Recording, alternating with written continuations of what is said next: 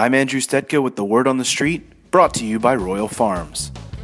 The Orioles may not be flying atop the American League East as the calendar turns to May, but it's not like they've taken a nosedive either. The Birds are benefiting in games at Camden Yards, posting one of the better home records in baseball to this point. But they seem to be doing things in an unconventional way. The hard hitting, offensively strong club that everyone expected to see hasn't been the driving force just over a month into the season. Instead, the O's are getting some contributions from the pitching staff to help them win games.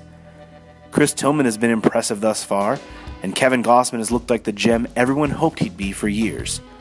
It's the bats that have been mostly quiet, and while there's still more than enough time for them to heat up, they'd better get to it. The Orioles just won a three game series against the hapless Yankees and scored a total of five runs in the process. The construction of this team is so that when the bats go quiet, they nearly go silent. It's not like the Birds can't get the job done without hitting home runs. They are third in the American League at hitting with runners in scoring position, hovering right around a 300 average. It is time for Buck Showalter to shake things up, however. It's time Joey Rickard be moved out of the leadoff spot, and frankly, see a little more time on the bench. Nolan Reimold and Hyunsoo Kim deserve more playing time. It may also be time to slide Adam Jones down in the order. His struggles have been well documented, and it's time to take some of the pressure off.